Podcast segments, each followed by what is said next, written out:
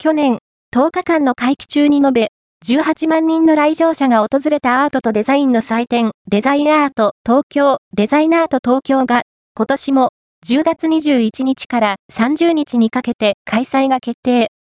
今年のテーマは、 together から融合する好奇心。現在、開催に向け、5月20日まで出展者を募集中で、若手アーティストデザイナー支援のための出展料が無料になるプログラム、アンダー30審査制も用意されている。デザイナーとは、東京からクリエイティブを発信し産業化することを志し、2017年に立ち上げられたプロジェクト。